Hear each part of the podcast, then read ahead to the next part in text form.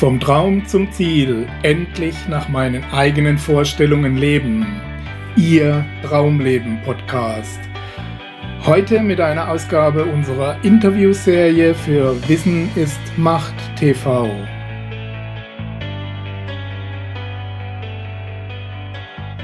Ja, herzlich willkommen, liebe Zuschauer, zu einer neuen Ausgabe unserer Interviewserie. Wir sind heute zu Gast hier in der Bundeshauptstadt Berlin bei Frau Dr. Christiane Nil-Theobald, ihres Zeichens Unternehmerin, Inhaberin, Gründerin von Theobald Consulting, mhm. Trainerin, Speakerin, als Lehrcoach tätig bei Sabine Askodom und vieles mehr, über das wir uns nachher noch unterhalten werden. Zunächst mal, Christiane, herzlichen Dank, dass du dir die ja, Zeit nimmst gerne. für uns und unsere Zuschauer. Und äh, ich freue mich auf ein spannendes Interview. Ich auch. Wie geht's dir heute bei dem schönen Tag? Ja, wunderbar. Mir geht's heute wirklich auch richtig gut, weil ich äh, den ersten Montag habe, wo ich mal nicht unterwegs bin, quer okay. durch die Republik, weil ich wirklich drei heftige Wochen hinter mir habe, quer durch Deutschland. Und es finde ich wunderbar, mit dir jetzt hier zu sitzen, sogar zu Hause. Dann sind es ja ideale Voraussetzungen. Ja, wunderbar. Und damit möchte ich auch direkt in die Fragen einsteigen. Das Thema unserer Plattform ist ja, ähm, wie komme ich vom Traum zum Ziel, wie gelingt es mir, ein Leben nach den eigenen Vorstellungen zu führen. Ähm, du bist ja, du hast ja deinen Doktortitel äh, in der Juristerei gemacht, ja. bist äh, Anwältin, Gelernte, wenn man das so schön ja. sagen darf, bist mittlerweile in der Wissensvermittlung tätig und mhm. auch in der Beratung. Ähm, bist du so weit angekommen in deinem Traumleben? Oder bist zumindest auf einem guten Weg? Also äh, auf jeden Fall. Ich würde sagen, ich bin angekommen. Ja, und zwar aus folgendem Grund. Ich bin, ich bin jetzt selbstbestimmt. Das mhm. heißt für mich, ich bin angekommen. Ähm, aber du hast gerade selber gesagt, äh, ich bin äh, wenn ich sage, ich bin so endgültig angekommen, für mich, äh, ich habe immer so das Bild vom Leben lang Lernen, sich ja. immer weiterentwickeln, das ist auch mein Motto gewesen. Und deswegen, ich bin jetzt 45 Jahre alt, wenn ich jetzt sagen würde, ich bin angekommen, das würde Stillstand bedeuten. Deswegen ja ja, ich bin, ich bin äh, sehr weit angekommen und ich bin auf einem guten Weg. Ich bin ja. auf dem richtigen Weg und ich bin auf einem guten Weg. Also mit angekommen war nichts am Ende gemeint. Ja, das wäre zu früh. Sondern äh, in deinem Traumleben angekommen, ja. dass da noch natürlich was weiteres, an was weiterem zu arbeiten gibt. Davon gehe ich aus. Ja, ja. Ähm, war, war dieser Bereich so der Wissensvermittlung, der Trainer, der Coach, ist das sowas, wo du, wo dir immer schon ein bisschen vorgeschwebt hat? Oder wie kommt man sonst als Anwalt in diesen Bereich? Bereich? Ja, also äh, ich würde mal sagen, ich habe, ich habe einen Zickzackkurs gehabt, so mhm. in meinem Berufsleben, aber wo ein Baustein auf dem anderen immer aufgesetzt hat. Okay. Ja. Ähm, wenn, ich, wenn ich so überlege, was ich eigentlich mal machen wollte, so nach der Schule, mhm. dann war das eher so ein äh, kreativer Bereich. Ja, ich wollte also irgendwie Regisseurin oder sowas werden. Okay. Und äh, bin dann auch äh, nach dem Abitur ans Landestheater Tübingen gegangen, komme ja aus Tübingen. Und äh, dort habe ich eine Musikhospitanz gemacht. Und dort habe ich äh, einen Intendanten kennengelernt oh. und der war selber Jurist. Und er hat zu mir gesagt, du hör zu, also das mit den schönen Künsten und so, vergiss das mal, sondern mach was ordentliches studiere Jura und behalte deine Passion für das Kreative immer bei. Ja, und dann habe ich äh, Jura studiert und dann hat es mich aber wirklich richtig in die Juristerei verschlagen. Nicht? Also mhm. dann bin ich äh, sämtliche juristische Berufe durchlaufen, von der Rechtsanwältin, war dann Institutsreferentin an einem energierechtlichen Institut, äh, war dann äh, Hauptstadtleiterin bei einem renommierten Verlag, also alles auch sehr äh, juristisch äh, im Tun.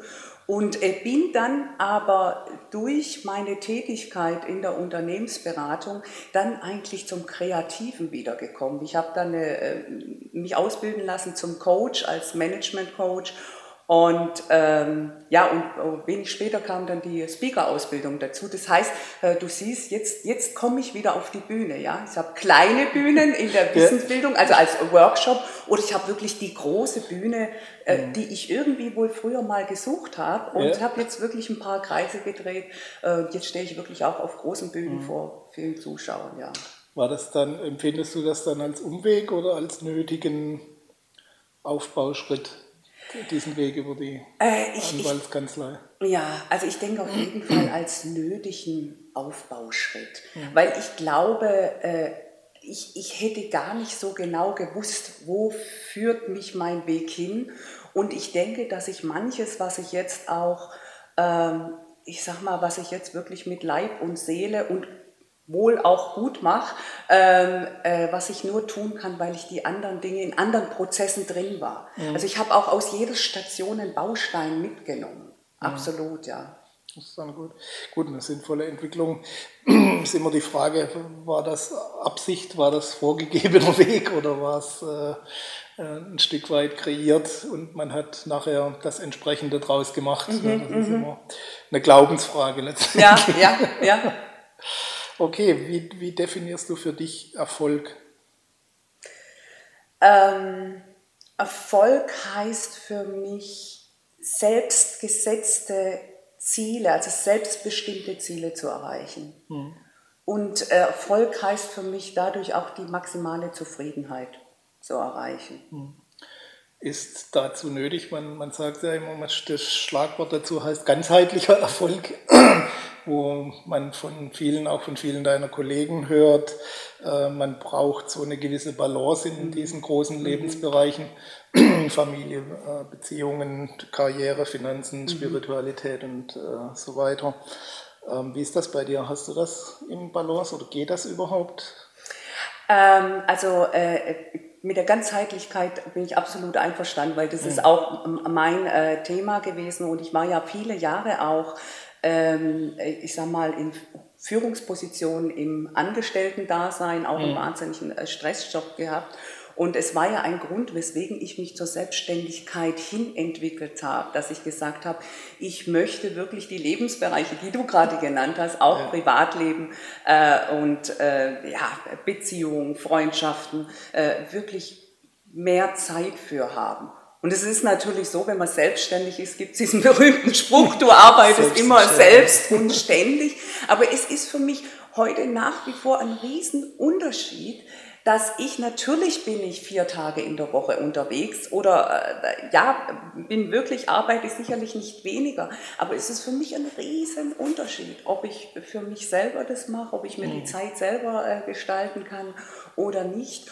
Und ähm, ich bin bei dir. Äh, ich würde sagen, ich habe in diesen verschiedenen Lebensbereichen eigentlich auch alles äh, gut erreicht. Aber natürlich kämpfe ich immer wieder damit, dass ich sage, ich möchte Balance halten. Mhm. Also gerade letzte Woche war ich wirklich fünf Tage unterwegs und da kannst du dann keine Freunde treffen. Da hast du, da siehst du deinen Mann nicht, ja. ja dann, und und dann, dann kommst du zurück und sagst an, an einem Wochenende, ach, ich freue mich auf nächste Woche. Da findet mal wieder ein bisschen Berlin statt und eine gewisse Normalität. Ja.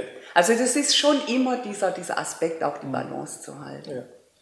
Also ich denke auch, dass diese gleichzeitige Balance wahrscheinlich nicht möglich ist, ähm, sondern immer wieder Schwerpunktzeiten geben würden in, in genau. verschiedenen Bereichen. Ähm, planst du das konkret oder machst du das eher intuitiv? Was ist jetzt gerade dran? Was ist jetzt gerade am, am nötigsten? Ähm, ich, ich sage mal so, ich komme wieder in die Planung. Du hast ja. gerade richtig gesagt, wenn es am nötigsten ist. Ja, also ich selber äh, sage dann äh, wirklich auch mal, ich meine, man ist immer verführt auch durch den Erfolg oder ich meine, mir macht mein Beruf ja auch wahnsinnig Spaß, aber ich habe es wirklich manches Mal dann schon so gemacht, dass ich manche Dinge abgesagt habe, mhm. weil ich gesagt habe, es wird mir zu viel und ich will tatsächlich wieder ein Plätzchen für mich haben. Für mich, für meine Beziehung, für, meine, für mein Privatleben. Ja. Da bin ich inzwischen, äh, inzwischen, äh, ich meine, ich bin jetzt nicht 80 Jahre alt, aber da habe ich viel gelernt. Früher war das immer, äh, äh, wenn ich von früher rede, dann rede ich vielleicht von vor acht Jahren. Da hieß es bei mir immer Vollgas geben auf der Überholspur mhm. und da habe ich mich sehr verändert. Ja. Also ich gucke schon nach meinen Ressourcen auch. Und es ist auch wichtig. Definitiv kein Fehler, ja. Nee. äh, okay, ähm, du hast einen gewissen Erfolg in deinen Bereichen hinter dir, also sowohl als Angestellte als auch als Selbstständige. Mhm. Ähm, viele Menschen wollen da noch hin, wollen auch ihre Träume noch verwirklichen, mhm. äh, machen durchaus auch Dinge, um dorthin zu kommen, mhm. lesen Bücher, besuchen Seminare, mhm, was auch mhm. immer. Trotzdem ähm, scheint immer wieder am Ausgangspunkt zu landen. Mhm. Also dieser mhm. berühmte Seminareffekt, kurzfristige ja. Erfolge, dann aber auch wieder zurück. Ja. Ähm, wie war das bei dir? Ist das immer so ein durchgängiger Weg gewesen oder hattest du doch auch Widerstände, Rückschläge? Wenn ja, wie gehst du mit sowas um? Ähm, bei mir war es äh, ein durchgängiger Weg war schon, aber ich habe immer wieder, du hast gerade schön gesagt, ich habe immer wieder innegehalten. Mhm. Und ich glaube, äh, weil du das äh, gerade gesagt hast, mit Leuten, die nur Seminare oder Workshops oder Bücher inhalieren, ich, ich sag mal so, ich glaube, bei denen ist die Schmerzgrenze noch nicht überschritten. Also okay. bei mir gab es viele äh, Dinge, äh, wo ich gesagt habe, das will ich nicht. Das will ich absolut nicht. Und das hat sich dann auch gezeigt, äh, ich sag mal, durch, da hat dann auch der Körper aufgemuckt, ja, dass, mhm. so, dass man viele Grippen hatte oder ja, plötzlich äh, wirklich eine Einbuße hatte an der Fitness. Und da war ich, hatte ich schon die, ich sag mal, die Awareness, dass ich sagte, da stimmt was nicht. Also ich bin jemand, der immer zeitlebens, aber mit, wirklich mit wachen Augen durchs Leben gelaufen ist und ich bin auch ein kritischer Zeitgeist. Okay. Und ich habe mir die Dinge immer genau angeguckt und habe gesagt, was gefällt mir hier jetzt nicht? Also äh, ist es was, passt es? Passt es was oder muss es da noch was anders geben? Und ähm, ja, ich glaube, ich weiß es nicht, die äh, ja, vielleicht passt der Satz, dass ich sage, manche haben noch, sind noch nicht richtig, mhm. da tut es noch nicht ja. weh. Die bewegen sich noch in einer Komfortzone, die sie nicht ja. aufgeben wollen. Ist die Gewohnheit noch stärker? Die Gewohnheit die, ist noch stärker, genau. genau. Ja. ja. Kann ich mir gut vorstellen. Ich meine, du bist ja selber auch in der Coaching- und Trainingsbereich ja. du wirst das ja auch ab und zu erleben, ja. ähm, dass ähm, bestimmte Klienten auch immer mal wieder auftauchen oder, oder, sich den nächsten Guru, wenn ich es mal so ausdrücken darf, suchen und äh, der ihnen erzählt, wie es denn geht. Also die Leute, die, äh, die äh, wie, wie, du auch sagst, die Leute, die ins Coaching kommen, das sind wirklich Leute, die, die sagen oder die für sich erkannt haben, es muss sich was verändern. Mhm. Ich weiß noch nicht, was, was sich verändert. Das ist ja dann auch der Coaching-Prozess, aber die, die, die haben wirklich, äh, die sagen wirklich, ich möchte so nicht weitermachen. Mhm. Das ist ja. Okay. Kann man diesen, diesen Zeitpunkt auch, wenn ich jetzt tatsächlich was verändern will, irgendwie überlisten oder, oder künstlich dran gehen, dass es dann tatsächlich weitergeht? Äh, das habe ich selber gemacht. Ja. Ich habe äh, den selber äh, wirklich überlistet. Ich war ja auch in Situationen, wo ich eine ungeheure große Beanspruchung hatte und ähm, auch zuletzt, als ich äh, Mitglied der Geschäftsleitung war oder als Partnerin in der Unternehmensberatung. Und ich habe aber gemerkt, für mich waren Dinge nicht stimmig. Und mhm. habe so ein bisschen die Vogel-Strauß-Mentalität dann auch gehabt. Äh, gut, war auch wieder die Komfortzone, ein Riesenverdienst und große Sicherheit. Das gibt man nicht ohne und weiteres Und dann ja. habe ich gedacht, ach nee, das wird sich schon noch ändern, so die Dinge. Ich habe gedacht, na, da wird noch was zusammenwachsen. Und das war dann aber nicht so. Und äh, ich für mich habe dann eben, habe dann relativ spät erst die Reißleine gezogen. Mhm. Aber ich habe sie gezogen. Ja. Ja, ich denke, wenn, wenn du da diese Komfortzone entsprechend noch äh, mit Daunenfedern ausgelegt ist, ein entsprechender Verdienst da ist, äh, ja. das überlegt man sich schon zweimal, ob man das aufgibt. Ja, ja. Aber letztendlich tut man sich auch keinen Gefallen, wenn man das einfach nur des Geldes wegen oder nur der, genau. der Komfort, des Komforts halber weitermacht. Ne? Also ich denke auch, dass das, äh, ich glaube, das Wichtige ist auch wirklich, dass du immer auf dich guckst und sagst, mhm. wo, passt das noch zu mir? Mhm. Und äh, das finde ich was ganz Wichtiges. Ja. Das ist eine sehr gute Überleitung zu deinem Thema. Ähm, Burn-on-Management habe mhm. ich auf deiner Website gelesen mhm. als Teilbereich mhm. von deinem Angebot. Ähm, was darf man sich denn darunter genau vorstellen? Ja, Burn-on äh, Burn -on ist, äh, was dir wahrscheinlich bekannt vorkommt und vielen, ist Burnout. Und, mhm. und da sagt jemand, aha, Burn-on, ja. Und da ist man auch schon relativ äh, nah dran. Äh, Burn-on ist eigentlich das Gegenteil von Burnout. Also Burn-on steht für Motivation, für Faszination, für Begeisterung. Und äh, Burn-on ist aber, Burn-on ist mehr. Es reicht nicht, dass die, es reicht nicht, dass Burnout abwesend ist, sondern es ist, es ist eine mentale Einstellung und es ist eine Geisteshaltung. Eine Geisteshaltung, an der du arbeiten musst. Und die Geisteshaltung mit dem Burn-on berufe ich mich auf die positive Psychologie, deren Begründer Martin Seligmann gesagt hat, es ist viel einfacher für Erfolge in der Psychologie, die klassische Psychologie hat sich immer nach dem Defizitären gerichtet, nach Krankheiten, was läuft nicht gut, etc. etc. Mhm. Und Seligmann hat gesagt, das ist gar nicht gut für das Unterbewusstsein, wenn wir uns immer darum kümmern, das, das Negative zu verhindern, sondern wir richten uns nach dem Positiven und schauen nach den Ressourcen, die wir haben. Stichwort Stärken, Stärken. Was mhm. haben wir, was schon gut läuft und wie, wie können wir da besser werden? Und, und daran setzt auch die die Burn-on, äh, meine Burn-on-Philosophie an, dass ich sage, gerade auch für Unternehmen, ich schaue nicht danach, was läuft alles schlecht, sondern ich gucke mal, was ist denn gut an dem Unternehmen? Wo sind sozusagen die Burn-on-Potenziale, die es aufzuspüren gilt und mhm. die es dann eben für die Mitarbeiter und in den Gesamtkontext fürs Unternehmen nutzbar zu machen. Mhm. Das ist so die, die Grundphilosophie. Wo das Brennen nicht zum Ausbrennen, genau. sondern zum Dauerbrenner. Dann zum Dauerbrenner, ja. ja. Ähm, auf deiner, der Einstiegssatz bei der Philosophie auf deiner ja. Website heißt, äh, man darf nie aufhören, nach etwas zu suchen, für das man brennen kann. Ja. Das klingt im ersten Moment relativ einfach. In der Praxis stellt sich das doch oft äh, ziemlich schwer heraus. Ja. Das heißt also, ähm, allein mal mich als Beispiel genommen, ich habe zig Interessen ja. ähm, für Dinge, die ich mich auch begeistern lasse, die ich jetzt vielleicht noch gar nicht weiß. Mhm. äh, wie unterscheidet man denn die Dauerbrenner von den mhm. Strohfeuern? Mhm. mhm. Ähm, ich sehe da einen, einen riesen Unterschied zwischen Interesse und Brennen, ja. weil äh, schau, ich interessiere mich auch für Kunst oder Musik, mhm. ähm, aber ich, äh, brennen heißt für mich, ja, vielleicht ist es so, brennen ist was, was du irgendwie in dir trägst. Ich sag mal, das Beste ist als Kind, du hast irgendwelche Träume. Mhm. Du hast irgendwelche Träume und du verlierst die aber, während du erwachsen wirst. Ja? Du verlierst die auf dem Weg oder sie werden dir ausgeredet.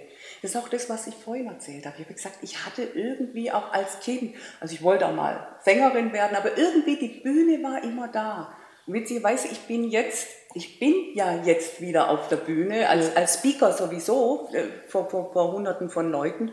Und ähm, es ist was, es ist was, was du in dir trägst und was immer in irgendwelchen Stationen deines Lebens auch aufflackert. Mhm. Also ich denke auch etwas, wofür du brennst, gerade im Arbeitskontext gesprochen, ähm, wenn du zum Beispiel sagst, du willst vielfältige Arbeit haben oder du willst, ähm, du willst mit Menschen zu tun haben oder du willst die Arbeit selber äh, bestimmen können, dann würde ich sagen, dann gehe ich in die deutsche Verwaltung. Also das ist nur so ein Beispiel. Es, äh, es ist was, es ist was, was die du Idee in dir, wäre ich nicht gekommen.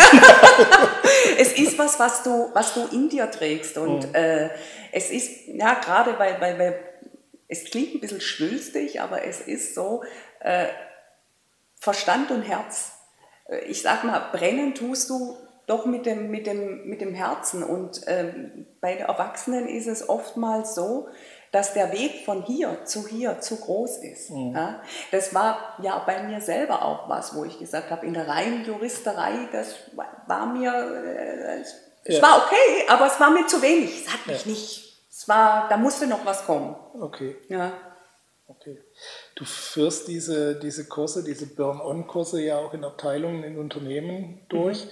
Passiert es da nicht öfter, dass dann bei den Angestellten mal so ein Lämpchen da oben angeht und sie sagen, okay, das ist eigentlich nicht die Tätigkeit, die ich äh, machen will, für ja. die ich brenne in dem Sinne, sondern ich möchte eigentlich ganz was anderes tun. Wenn ja, wie reagieren denn dann deine Auftraggeber darauf?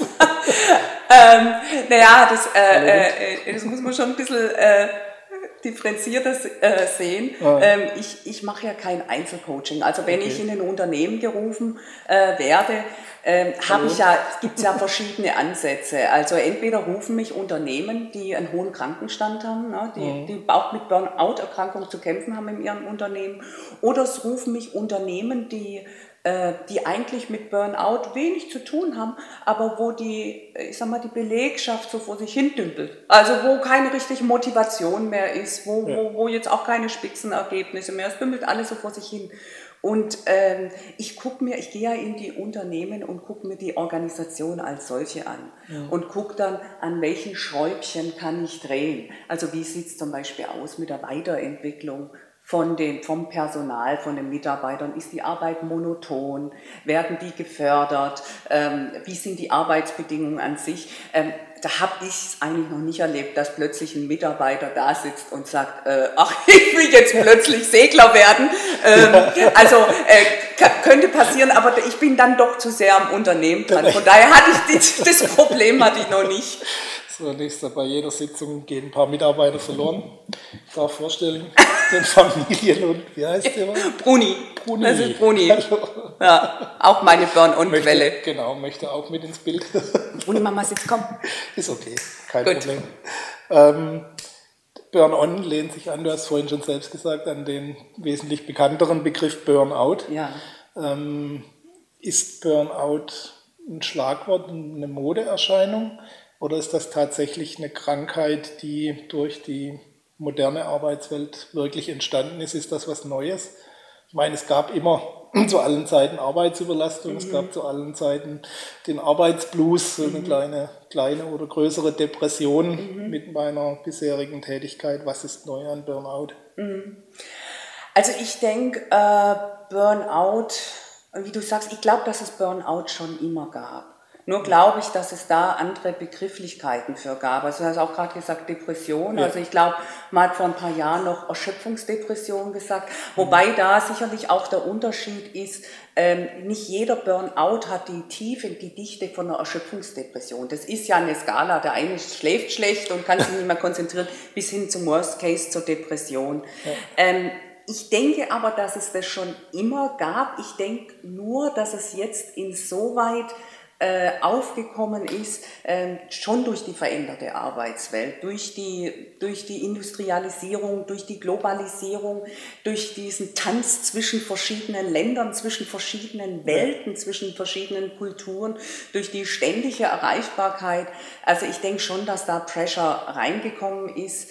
Ähm, ich habe allerdings die Befürchtung, dass es keine Modeerscheinung sein wird, ja, ja. sondern ich glaube, dass es wirklich eine ganz ernstzunehmende ich weiß, es heißt Syndrom. Ja, die Ärzte wehren sich ja auch dagegen und sagen, es ist keine Erkrankung, nicht nach der Einstufung der psychischen Klassifikation. Wobei ich ganz ehrlich sagen muss, äh, ich finde diesen, dieses eigentlich wirklich Kokolores. Diese, ist dem Betroffenen relativ wurscht. Nicht ne? Das ist dem Betroffenen wurscht. Vor allen Dingen, äh, es geht hier wirklich, und wenn man von Betroffenen sprechen, wie du sagst, man spricht von dem Einzelnen, für den ist es schlimm ja. genug, aber auch für das Unternehmen, für die ganze Wirtschaft ja. ist das eben kein, naja, kein Mückenschiss, wenn ich so sagen darf, sondern es hat wirklich erhebliche Auswirkungen.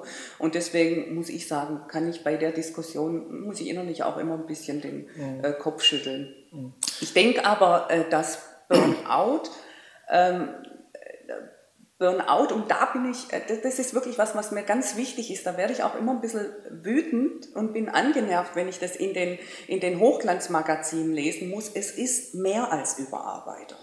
Also auch immer dieses mit der ständigen Erreichbarkeit, mit unseren ganzen mobilen Dingen, die wir haben. Ähm, äh, es ist wirklich mehr als Überarbeitung. Es geht sehr, sehr, sehr viel tiefer. Und da gibt es auch eine wunderbare äh, Studie von Praktis. Das ist ein Arbeitskreis an der Technischen Uni Dortmund. Und die haben wirklich auch, haben mal die Rangfolge von Belastungsfaktoren und Ressourcen hintereinander geschaltet. Und die haben mhm. auch festgestellt, dass das Zeitmoment, also diese Überarbeitung, so das große Zeitpaket, eigentlich an unterster Stelle rangiert. Und was viel wichtiger ist, ist die Wertschätzung. Wertschätzung, die Verletzung. Es hat wirklich Burnout, da ist der Burnout-Faktor ist fehlende Wertschätzung. Okay. Das ist das wäre die Anschlussfrage schon, schon halb beantwortet.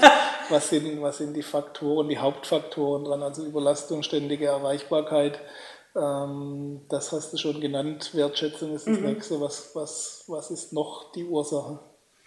Also ich, ich, ich denke, ich denk, äh, ähm, wenn ich gerade nochmal äh, zur Wertschätzung was sagen darf, ich, ich glaube, ähm, dass Viele Leute sagen ja, Mensch, sie verausgaben sich, sie geben ihr Herzblut, sie machen was mhm. und wenn da nichts zurückkommt, dann fühlen die sich auch verheizt. Ja? ja. Dann, das ist auch dieses verheizt Ausbrennen. Ja? Da sind wir, sind wir wieder bei den Bildern auch, benutzt werden. Und ähm, ich, ich, ich, glaube, ich glaube wirklich, dass die Hauptgründe in diesem Respekt, Wertschätzung, ähm, Humanität darin liegen, weil nicht umsonst ist es ja jetzt auch so, dass in den letzten Jahren, wann immer mal äh, in, in, Wirtschaftsbüchern, in Wirtschaftsmagazinen Stichworte wie menschliche Unternehmensführung, gesunde Führung, äh, Wertschätzung und Wertschöpfung und all diese, all diese äh, Vokabulare, die da hochkommen, äh, die haben schon ihre Berechtigung. Mhm. Das ist, ähm, da ist viel dran. Mhm. Ich möchte hinzufügen, wenn sie mit Leben gefüllt werden. Ähm, ich tue mich immer ein bisschen schwer, bei, bei, vor allem bei größeren Unternehmen, die mittlerweile eigentlich hauptsächlich nach Kennzahlen geführt werden mhm. und auch dort reagiert wird, ähm, ist das immer so ein bisschen Makulatur, finde ich. Mhm. Also es erscheint zumindest so, mhm. ähm, weil letztendlich, wenn es nachher heißt 10% Kürzung, 10% Entlassung, was auch immer, ist mhm. da die menschliche Führung halt nun mal dahin. Ne? Da hilft dir alles nichts mehr und auch die Wertschätzung hilft dir unterm Strich nichts mehr nach 16, 18 Stunden Arbeit. Ähm, der, auch der, der berühmte Schulterklopfer, und ja, hast du gut ja. gemacht und was auch immer, ja, hat seine Grenzen in der Wirkung, oder? Oder was, was, was können Firmen tatsächlich tun, um dem entgegenzuwirken? Also äh, ja, ich, ich glaube, ich meine, eins ist klar, äh, äh, Gewinn muss gemacht werden und äh, Erfolg muss da sein. Ne? Äh, ich, denke nur, ich, ich, denke nur, dass wir auf diesem Weg, äh, also für mich ist das auch eine einfache Gleichung. Ich glaube, wenn du Motivation, wenn du Mitarbeiter motivieren kannst, bei der Stange halten kannst, faszinieren kannst, wenn die gerne in ihren Beruf gehen, mhm. dann glaube ich, dass, und ich glaube nicht, dass das jetzt Sozialromantik von mir ist, aber dann ist es, dann hast du nicht nur Geldverdiener, die, die, die sich erschöpft fühlen und ausgebrannt sind, sondern hast du Leute, die wirklich das Gefühl haben, sie arbeiten auch an was Wichtigem mit und sie sind ein Teil von dem Ganzen. Mhm. Und ich glaube, ähm, weil du gerade auch gesagt hast, mit den Entlassungen oder mit den, mit den negativen äh, äh, äh, äh, Dingen, ähm, ich glaube, dass du dann gar nicht wirklich nicht so weit kommst. Mhm. Sondern ich glaube, ich, ich sehe das sogar andersrum. Ich glaube, dass diese, diese, äh, diese menschliche äh, Komponente in den Unternehmen sogar ein ganz wichtiges Fundament ist, äh, was diese negativen Folgen verhindern kann. Mhm. Ich habe in einem Bericht von dir oder einen Artikel von dir in Coaching heute, der Zeitschrift, gelesen, in diesem Bereich menschliche Führung könnten wir noch viel von, von den USA lernen. Das hat mich ein bisschen in Schleudern gebracht, weil in der, um, also in der Wahrnehmung zumindest allgemein ist ja eigentlich eher diese Higher-Fire-Mentalität dort bekannt. Das heißt, solange du von Nutzen bist, geht es dir ganz gut, ansonsten kommt der Kick. Ähm, wie, wie hast du das gemeint? Ah, ich, ich, genau, ich will gerade, das ist der Coaching heute Artikel über Humor. Ja, genau. also ich habe genau, ich habe gesagt, äh, wir können, was die Humorkultur anlangt, noch ein bisschen was äh, uns eine Scheibe abschneiden von den USA. Also Stichworte sind da. Äh, Führungsfiguren wie Richard Branson von. Virgin oder Steve Ballmer von Microsoft. Und ähm, aber ja, es stimmt, Humor habe ich, sage ich dann, ist keine Karlauerei mit einer roten Nase, sondern es ist die menschliche Einstellung gegenüber den ähm, Mitarbeitern. Ja, es, äh, also bei Amerika ist was ganz was Verrücktes. In Amerika ist es ja wirklich so mit der Hire- und Feierkultur. Ähm, aber es ist so, weil es keine Arbeitssicherheit gibt, wie bei uns in Deutschland, ist was, was das Management und was die Führung anlangt, sind die Amerikaner da wirklich weiter als wir. Also es gibt, äh, es gibt auch eine äh, Studie von, von äh, Globe, ähm, jetzt muss ich mal gucken, ob ich den Namen zusammenbekomme, die heißt äh, Global Leadership and Organizational Behavior, Effectiveness, irgendwas ganz Wichtiges, findet jedes äh, Jahr statt, ist eine Riesenuntersuchung von 16.000 äh, Managern in 62 Ländern und die äh, haben untersucht die, die, die, diesen menschlichen Anteil, die humane Führung und da haben sie festgestellt, Deutschland ist das Schlusslicht. Okay. Weil was der Unterschied ist bei den Amerikanern, ist wirklich, dass die Amerikaner schauen bei den Mitarbeitern, die schauen nach der Persönlichkeit und die schauen nach der Relevanz und der Verantwortung des Einzelnen. Und bei Deutschland, wir gucken bei der Führungskultur nach Leistung und nach Fehler. Also ja. nach praktisch nach, nach Fehlervermeidung. Ja. Und das ist der Unterschied bei Amerika. Und ich, ich, ich denke, die Gründe sind vielleicht das, ja, auch wenn wir überlegen, Amerika, dieses Pionierland, mhm. dieses, dieses From Rags to Riches und dass du, dass du Dinge selber gestalten hast, ich glaube, das steckt ganz stark in den Amerikanern drin. Und insoweit, auch wenn man zunächst sagt, wieso Hire-and-Fire-Kultur, ist es tatsächlich so, dass die Führungskultur oder die Art und Weise, wie es im Management gelebt wird, echt ja. humaner ist als in Deutschland. Okay. Ja, diese Unterschiede hängen meistens mit der Kultur zusammen. Ja. Ich hatte im Interview mit Richard de Hoop, ja, ja, ja. genau diese Frage, warum die Holländer eigentlich immer, also im, im, Durchschnitt natürlich nicht jeder Holländer ist lockerer als jeder Deutsche, ja, aber ja. Äh, so im Schnitt und warum die Deutschen immer so genau sind, äh, hat er eine relativ einfache Erklärung. Er hat gesagt, wir produzieren nichts, wir sind Dienstleister. Die Deutschen produzieren, da muss man genauer sein. Ja. Und äh, haben den Schwerpunkt in diesem Bereich und nicht gerade in der Dienstleistung. Das sieht man natürlich öfter, ja. Mhm. ja, ich denke, das ist äh, auch der Ansatz, warum wir uns oft gegenseitig dann auch nicht wirklich verstehen, was, was wirklich dahinter steckt. Ne? Und diese, ja. diese Vorurteile dann vorherrschen. So, ja, Christiane, du bist ja ähm, zusammen oder bei Sabine Askodom auch ähm, bietet, bietet ihr demnächst auch an den Lehrcoach oder als Lehrcoach für den Kurs Coaching als Führungsinstrument. Mhm. Wenn ich das richtig verstanden habe, soll ähm, die Führungskraft dann ihre Mitarbeiter auch coachen oder was kann man sich darunter genau vorstellen? Mhm, mhm. Ja, äh, ist äh, die Erkenntnis ist einfach, dass äh, Coaching als Führungsinstrument ist ja eine neuere Angelegenheit. Und ähm, Coaching als Führungsinstrument heißt, dass du einfach auch eine bessere Beziehung zu deinem Mitarbeiter aufbauen kannst und dadurch auch mehr Potenziale heben kannst mhm. und ja, insgesamt auch eine bessere Zusammenarbeit hast. Okay. Coaching heißt ja im weitesten Sinne, dass man ähm, Mitarbeiter dann auch gezielt durch Fragen führt oder zu mhm. eigenen Erkenntnissen mhm. hinführt, ähm, was ein relativ langwieriger Prozess sein kann. Hat man in Zeiten, in denen sich das Hamsterrad eigentlich immer schneller dreht, hat man da noch die Zeit dazu oder muss man da nicht ab und zu die Befehlskette einfach einhalten und sagen, so und so muss es gemacht werden? Mhm. Also ich denke, man muss die Frage anders stellen. Äh, man muss fragen, äh, was hat man durch Coaching als Zeitgewinn in der Führung? Und das hast du definitiv, wenn du die äh, Mitarbeiter auf der Beziehungsebene abholst und nicht nur auf der Sachebene.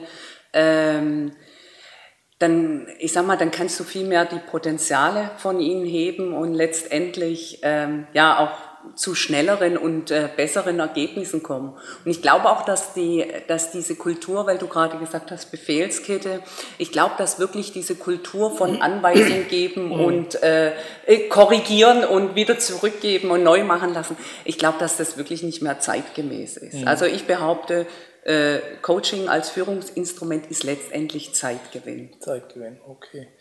Ähm, auch wenn die, die Hierarchien versucht werden abzubauen und so weiter. Sie gibt es noch. Äh, inwieweit gerät so eine Hierarchie auch ein Stück weit ins Wanken durch diesen Ansatz?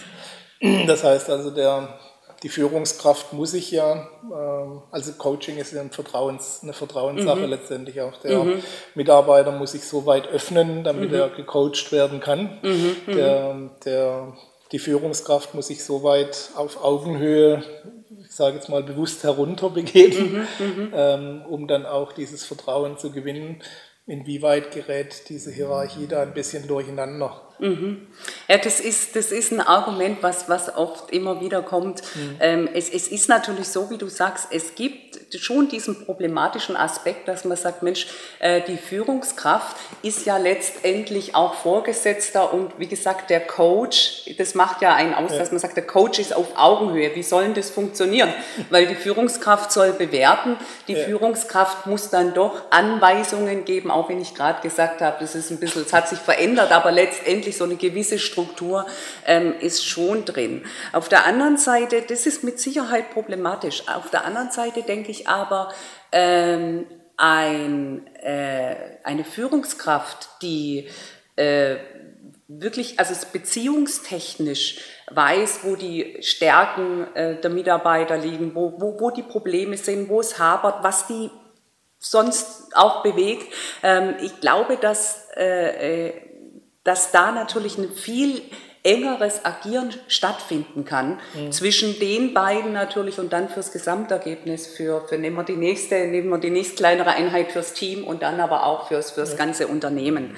Und ähm, ich denke, es ist eine Abwägungsfrage. Äh, man muss letztendlich unterm Strich muss man sagen, Mensch, äh, was, was, sind, die, was sind die Vorteile? Und ähm, im Prinzip ist es die Vorteile hier doch die, die man einfach in einem kooperativen Führungsstil auch findet. Ja. Dass du sagst, wir, wir schreiten doch miteinander äh, und, ja, und versuchen mhm. zum bestmöglichsten Ergebnis zu kommen. Mhm. Du hast gerade schon das Stichwort gesagt. Der, der Vorgesetzte muss ja nachher auch wieder beurteilen, Entscheidungen treffen. Mhm. Ähm,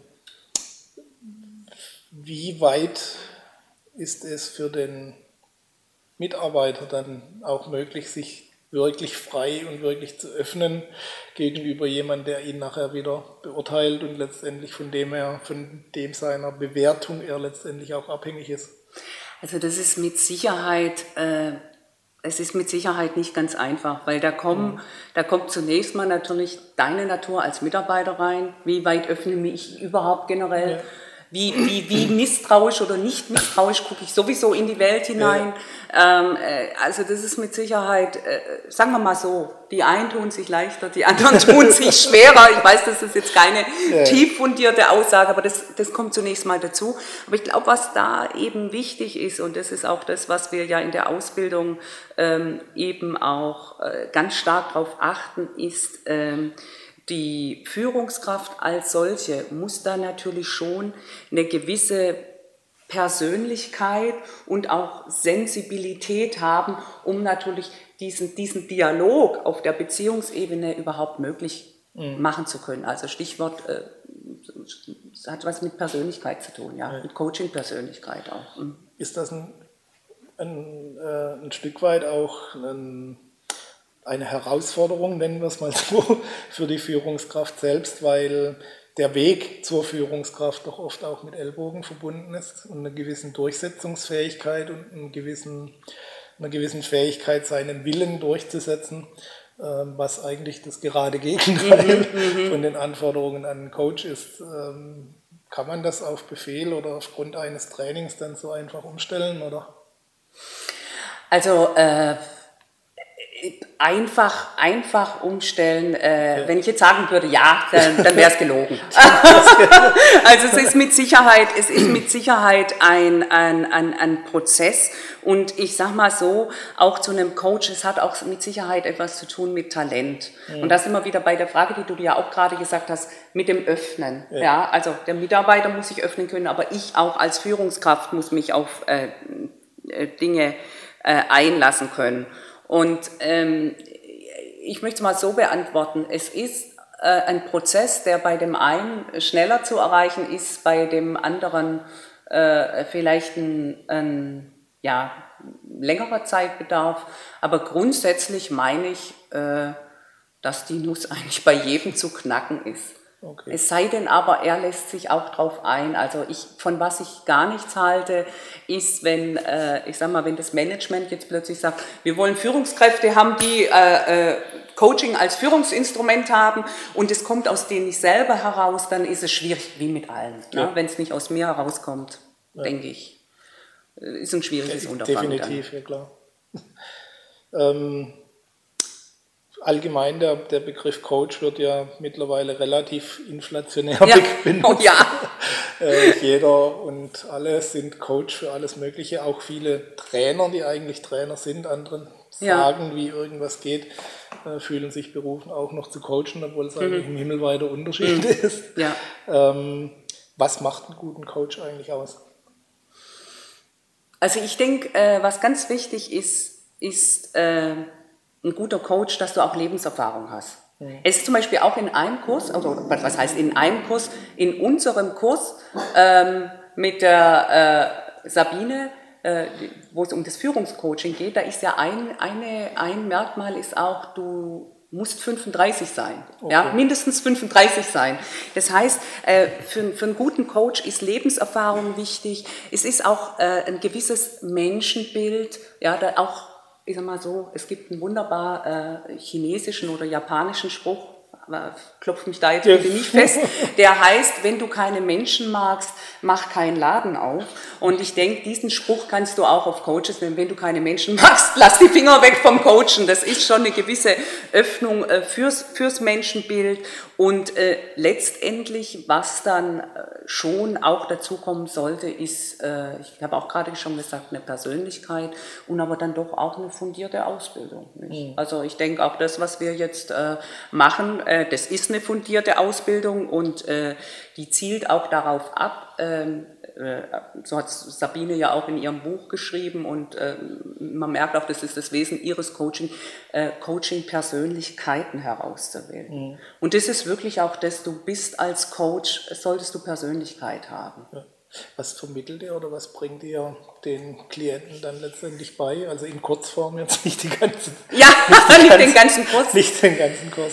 Ähm, in dem Kurs äh, Coach im Beruf, also Coach als Führungsinstrument, äh, bringen wir den Menschen, ich sag mal, neben den äh, äh, klassischen äh, äh, Coaching-Tools, Fragen und auch eben dies, dass sie eine Coaching-Persönlichkeit werden können, nehmen wir in diesem Kurs insbesondere äh, klassische äh, Unternehmensprobleme oder Führungsthemen auf, die wir qua Coachen lösen. Mhm. Und das ist äh, was, das ist eigentlich was ganz anderes, weil wir uns wirklich äh, aktuelle Probleme rauspicken, wie Stichwort zum Beispiel äh, äh, Change Management. Ja, äh, im Change Management da hast du den klassischen Fall ja immer, ähm, dass irgendein Change stattfindet durch irgendeine Fusion oder sonst was und es kommen ein Beraterstab kommt ins Unternehmen rein und es wird ja von top down wird dann ja. äh, wird es dann äh, praktisch ins Unternehmen ja hinein lanciert so wir changen jetzt und die Belegschaft wird nicht mitgenommen mhm. und da gibt es eben ganz viele Rädchen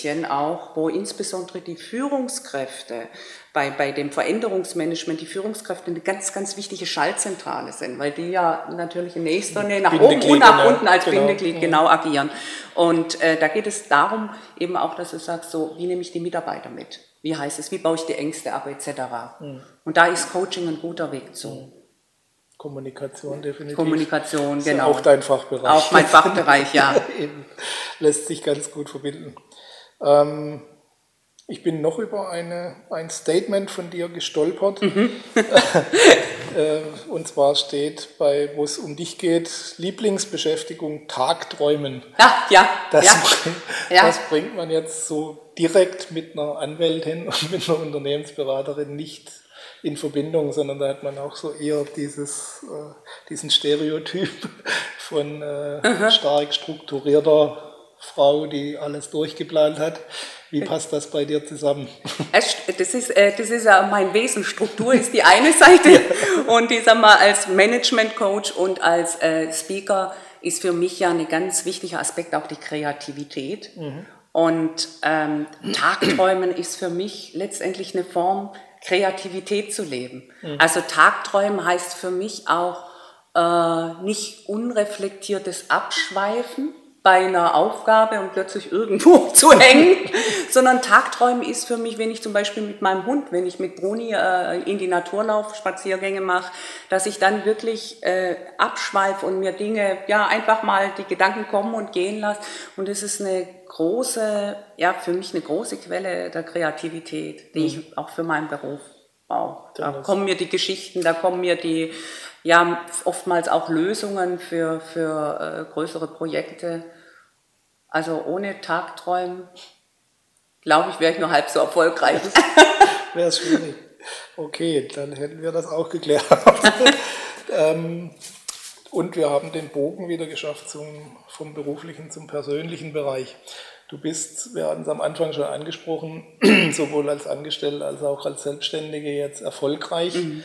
Äh, was hältst du für die wichtigste persönliche Eigenschaft, die du hast, die dafür verantwortlich ist? Hm, ich würde sagen, Mut, offen für Neues, mhm. Ehrgeiz, und Durchhaltevermögen. Hm. Was ist die wichtigste? Mut. Mut. Mut. Weil ich auch glaube, dass das äh, der Aspekt ist, weswegen manche Leute manchmal nicht den ersten Schritt machen. Hm. Das sind wir wieder beim Umset, den Mut genau, zur Umsetzung dann letztendlich. Stichwort wieder Komfortzone. Ne? Ja. Ich bleibe beim Altbewerten. Ja. Das draußen kenne ich nicht. Beim Schwäbischen, man weiß mal, was man, man hat. Man weiß, was man hat, ja. ja. Es könnte ja schlimmer kommen. okay, was, ähm, was treibt dich an allgemein? Was treibt mich an allgemein? Ja, die Neugierde. Die Neugierde und wahrscheinlich auch so eine Wissens, ja, eine Wissensbegierde irgendwie auch. Also, das kam jetzt ja auch schon mehrmals durch im, im Interview. Ich glaube, das Schlimmste für mich ist Stillstand. Mhm. Stillstand. Es ist, ich, ich bin einfach viel zu neugierig. Ja. Es gehört für mich auch so äh, ein Satz stammt auch von mir, aber den haben natürlich tausend andere auch schon gesagt, aber der passt zu mir, dass ich sage, der Tag könnte von mir aus auch 48 Stunden haben. Ja, eher so ein... Kriegt, so man, auch, kriegt man auch voll, ja. Den kriegt man auch voll. den kriegt man auch voll, ja. Das ist definitiv wahr, ja. Nee, Neugierde ist mit Sicherheit nicht der schlechteste Antrieb das und äh, es gibt mit Sicherheit noch viel mehr, was wir nicht wissen, oh, ja. als das, was wir wissen. Und je mehr man weiß, desto mehr weiß man, dass man nichts weiß, aus dem Griechischen schon. Ja, genau. ähm, gibt es irgendwo ein großes Zielbild bei dir, auf das du hinarbeitest oder äh, ist das so, so eher intuitiv? Das ist, äh, das ist ein, äh, schön, was du sagst, habe ich noch gar nicht. Zielbild habe ich jetzt gar nicht. Aber äh, könnte ich vielleicht auch mal drüber nachdenken.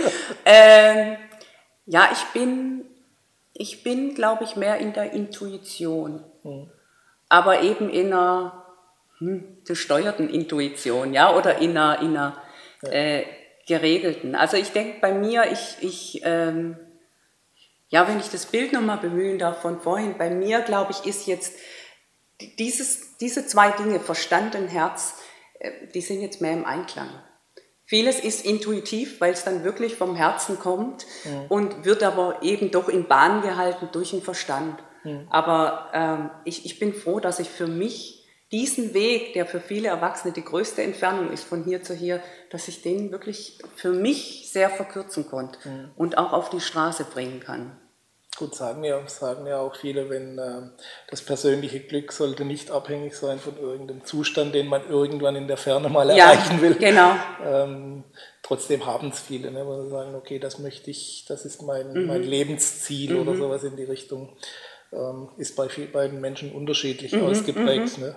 dieses Wunschbild, Zielbild, wie auch mhm. immer man es nennen mhm. will. Okay.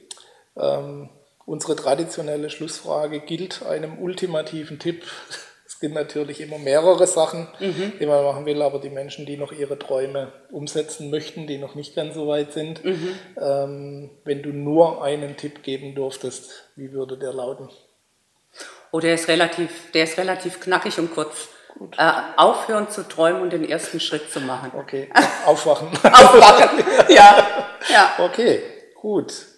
Und äh, die allerletzte Frage gilt äh, der Frage nach, wo können die Leute mehr über dich erfahren, wenn sie jetzt ein bisschen neugierig geworden ah, sind? Genau, also auf www.nil-theobald.de. Da ist meine Website zu Burn-On-Management oder auch www.theobald-consulting.com. Da ist zu Theobald Consulting. Aber beide Male findet man mich. Okay. Bist du auch in den neuen Medien schon vertreten? Ja, ja, also in Facebook und äh, Xing. Äh, Twitter kommt noch. Äh, ein, ich werde demnächst einen Blog haben. Ja, mhm. denke in zwei Wochen wird mein Blog äh, ja, online sein und ähm, da freue ich mich auch schon drauf. Super. Dann surfen Sie einfach mal vorbei, holen Sie sich weitere Informationen. Es gibt noch wesentlich mehr zu erforschen, als wir jetzt hier in der kurzen Zeit besprechen konnten. Ich, mir bleibt zum Abschluss noch ein herzliches Dankeschön für die vielen ja. Tipps und Informationen. Hat sehr viel Spaß gemacht. Danke. Ich hoffe dir auch. Ja, sehr, sehr. und äh, bedanke mich bei Ihnen für Ihre Aufmerksamkeit. Wir sehen uns beim nächsten Interview. Bis dahin alles Gute und maximalen Erfolg bei der Umsetzung der Tipps und dem nötigen Mut dazu. Alles Gute bis dahin. Bis bald, Ihr Gerd Ziegler. Wiederschauen.